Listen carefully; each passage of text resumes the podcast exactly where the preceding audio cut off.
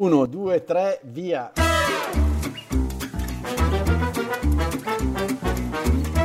Benvenuti all'Italiano Vero, il podcast che parla come un vero italiano. In studio Massimo, Detto Cubo, Andrea detto Mario, e Paolo, detto e Paolo. Ciao a tutti, sono Valentino Rossi. Volevo innanzitutto dire che la moto, la moto va abbastanza bene, bisognerà un pochino regolare il telaio, le sospensioni per la gara, però dai, va abbastanza bene. E inoltre ci tenevo a fare un bel saluto ai miei amici del podcast L'Italiano Vero. Eh, so che hanno intrapreso questa nuova strada e dai, speriamo che si parli anche la mia lingua, il romagnolo. Eh, E speriamo anche che, che Marquez eh, non si, investi, non si inventi il suo podcast eh, spagnolo. E che dire d'altro? Un grande abbraccio a tutti voi, un grande saluto, un in bocca al lupo e dai, se, se Marquez fa un po' meno il pirla, magari quest'anno ci scatta anche il decimo mondiale. Ecco, eh, eh, vedremo. E intanto grazie a tutti, ciao, ciao, grazie. Episodio numero 2. In bocca al lupo. Oggi parleremo di tratturo, incrociamo le dita e transumanza. A proposito di transumanza, vi trasmettiamo ora la- l'intervista realizzata dal nostro Massimo insieme a suo cugino Federico. Ciao a tutti gli ascoltatori e benvenuti al podcast dell'Italiano Vero. Oggi sono con Federico, mio cugino, che fa un eh, mestiere ora diventato inusuale, ma direi eh, da italiano vero. Quindi ciao Federico, benvenuto nel nostro podcast e raccontaci un po' che, mm, che lavoro fai. Ciao a tutti, il mio lavoro è l'allevatore di bovini allo stato brado, che prima era la, la, la, la stragrande maggioranza delle- degli allevatori, adesso sono, sono rimasti pochissimi in Italia, quasi tutti concentrati al centro-sud e qualcuno sulle Alpi. Ah, perfetto. Quindi adesso dove sei tu esattamente? Adesso siamo in Puglia perché i periodi invernali portiamo- facciamo la transumanza e portiamo gli animali in Puglia. Ah, perfetto. Quanti, quanti animali hai? Quanti... Circa 300 capi. Ah, ok. Ti ricordi quando ero piccolo che avevamo il nonno? No, insomma, come è iniziata questa passione? proprio con mio nonno, che perché da piccolo seguivo sempre lui nelle- negli spostamenti degli animali o, o d'estate quando andavamo in, in alta montagna. Ok, io ho un bel episodio che- da raccontare perché mio nonno, nostro nonno, ricordo, invece di fare un regalo, diciamo, tradizionale, mi regalava le mucche. Ok, ricordi il nome della mia eh, prima mucca che si chiamava Chiara Luna, te la ricordi? Sì, sì, chiaro lui. E quindi ero contento perché poi alla fine, diciamo, quando vendeva il vitello mh, mi dava anche qualche soldo, insomma. Quindi questo è un bel ricordo che avevo. E quindi Federico, parliamo di questa transumanza che un po', diciamo, mi, mi dispiace non averla mai fatta. Adesso no, pagherei per fare questa esperienza. Di che cosa si tratta? Si tratta del- degli spostamenti dei, dei capi di bestiame nei periodi eh, d'inverno, verso la fine di novembre, metà novembre, dall'Abruzzo in Puglia, nelle zone più calde, chiamate marine, e nel periodo di fine maggio-giugno nelle zone di alta montagna, in montagna, che, che si chiama monticazione. Ah, ok, quindi eh, sposta- spostavate le mucche per quanti chilometri? Come avveniva questa transumanza? Vediamo. All'epoca veniva negli- fino agli anni 70 a piedi, pure i primi anni 70, su delle strade chiamate tratturi fatte dai romani, che erano larghe 60 passi e, e c'erano vari tratturi eh, o, o pi- più piccoli chiamati tratturelli o bracci. E, e poi durante questi spostamenti eh, c'era la sosta infatti c'erano delle zone che si chiamavano le soste perché si- gli animali si riposassero perché durava dai, dai 7 eh, ai 15 giorni Dai 7 ai 15 giorni, mamma mia, molto lungo. Quanto- quindi quanto tempo ci impiegavate?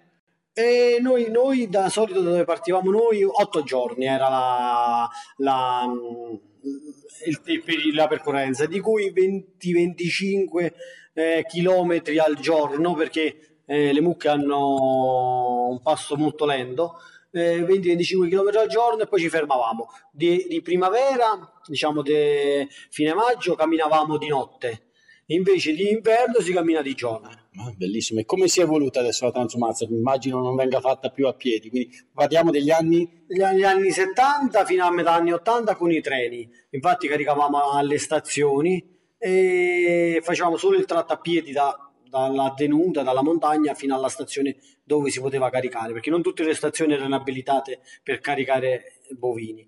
E poi dopo invece dagli anni 80, metà anni 80 fino adesso con gli autocarri e tratti più piccoli ancora a piedi. Ah, ok, ottimo. E ti ricordi qualche episodio particolare durante queste lunghe camminate? È successo qualche eh, aneddoto da raccontare ai nostri ascoltatori?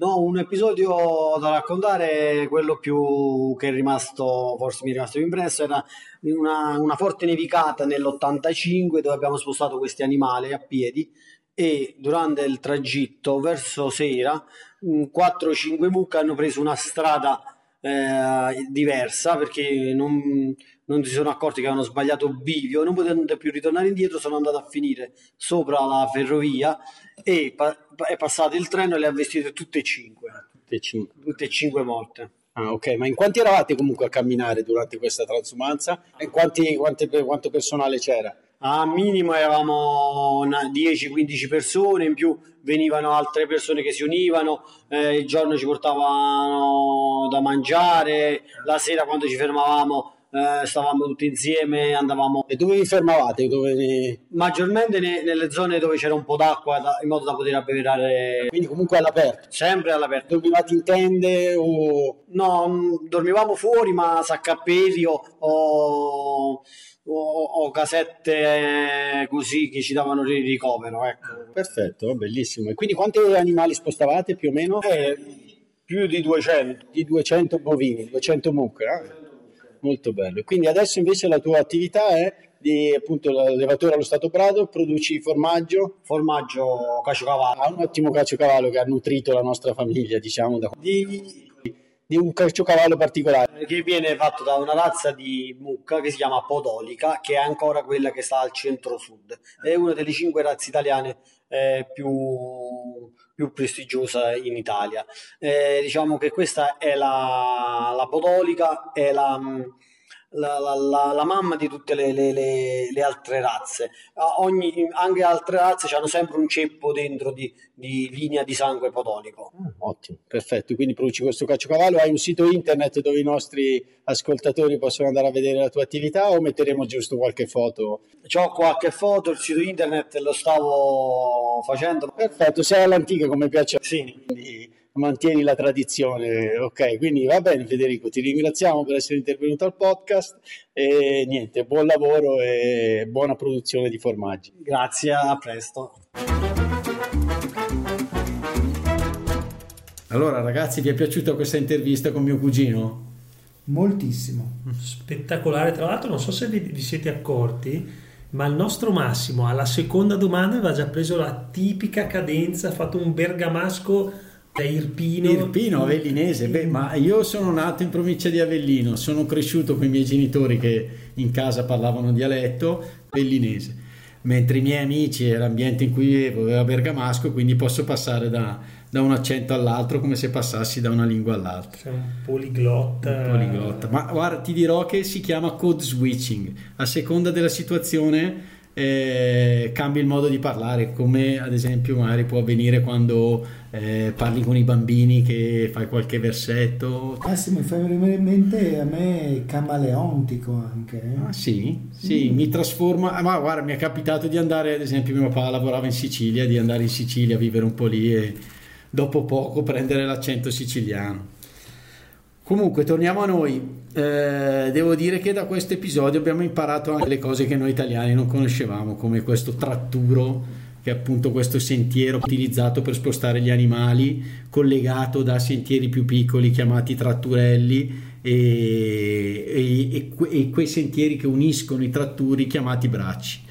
Quindi devo dire che questo podcast è interessante anche per gli italiani, ecco. E niente, questi animali mi fanno venire un, un detto, un modo di dire che utilizziamo per augurare buona fortuna. Cosa? Quale, Massimo? Eh? Eh, in bocca al lupo.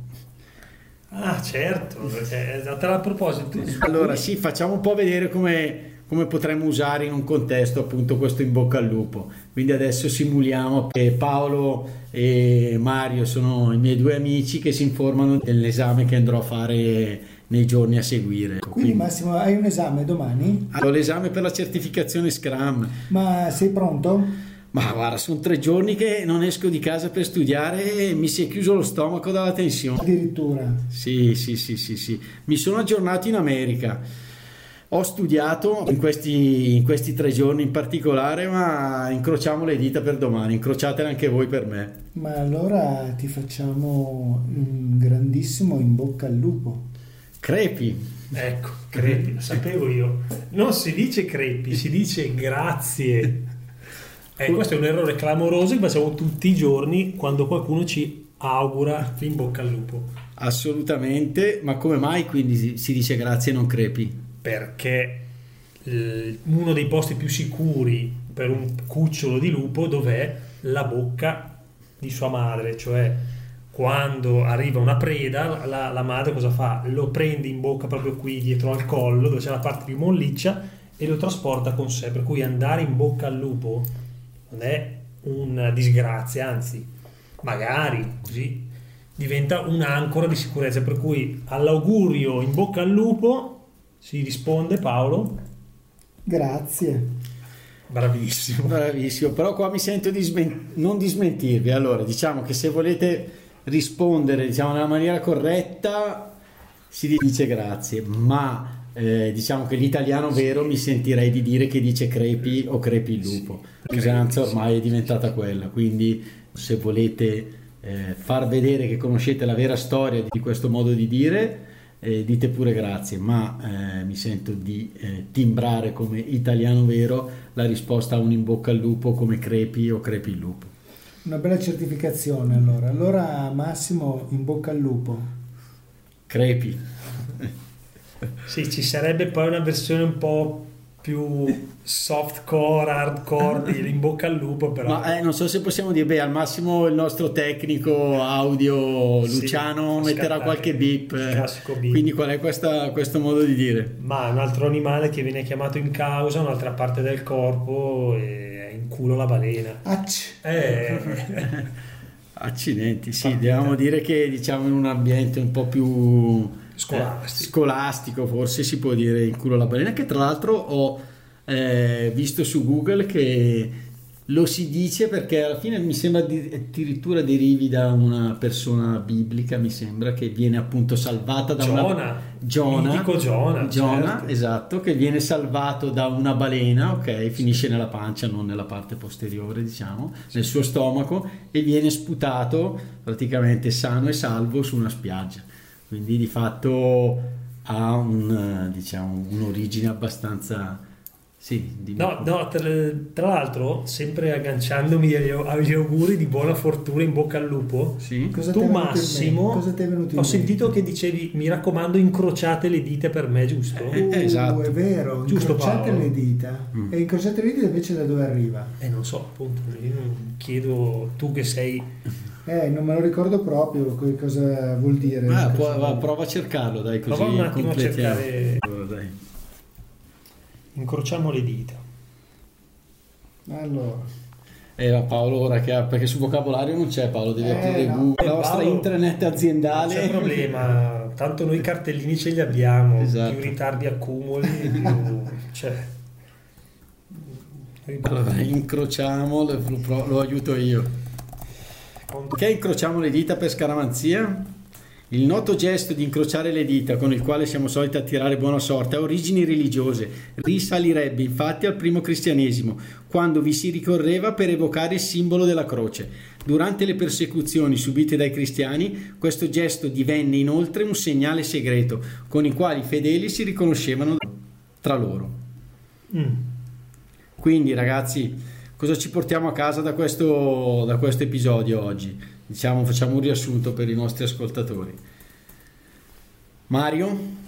Ma allora abbiamo così imparato che per augurare una buona fortuna il più classico degli auguri è l'imbocca al lupo, al, al quale, quale si risponde, risponde crepi o crepi il lupo.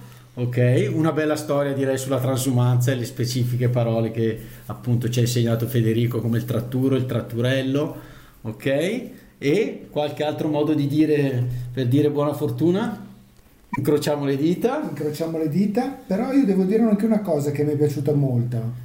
La mucca podolica, Ah, la madre di tutte le razze. Questo Ok. è che mi è piaciuto molto. ok, quindi ci portiamo a casa anche la mucca podolica. La mucca podolica. Come faceva mio nonno, me la regalava, però rimaneva nell'allevamento. Bravo. Paolo, ti sei salvato in corner. Va bene. Allora ragazzi, ci vediamo al prossimo episodio.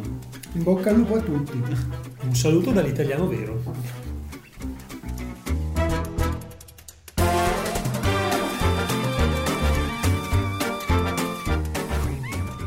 Ciao a tutti, sono Cubo. Se vi sta piacendo il nostro podcast vi invito a fare una donazione sul nostro sito www.litalianovero.it. Il vostro contributo è determinante per rendere questo podcast sempre più piacevole e ricco di contenuti. Come diciamo noi italiani veri, è il pensiero che conta. È sufficiente un euro o un dollaro. Grazie e buon ascolto.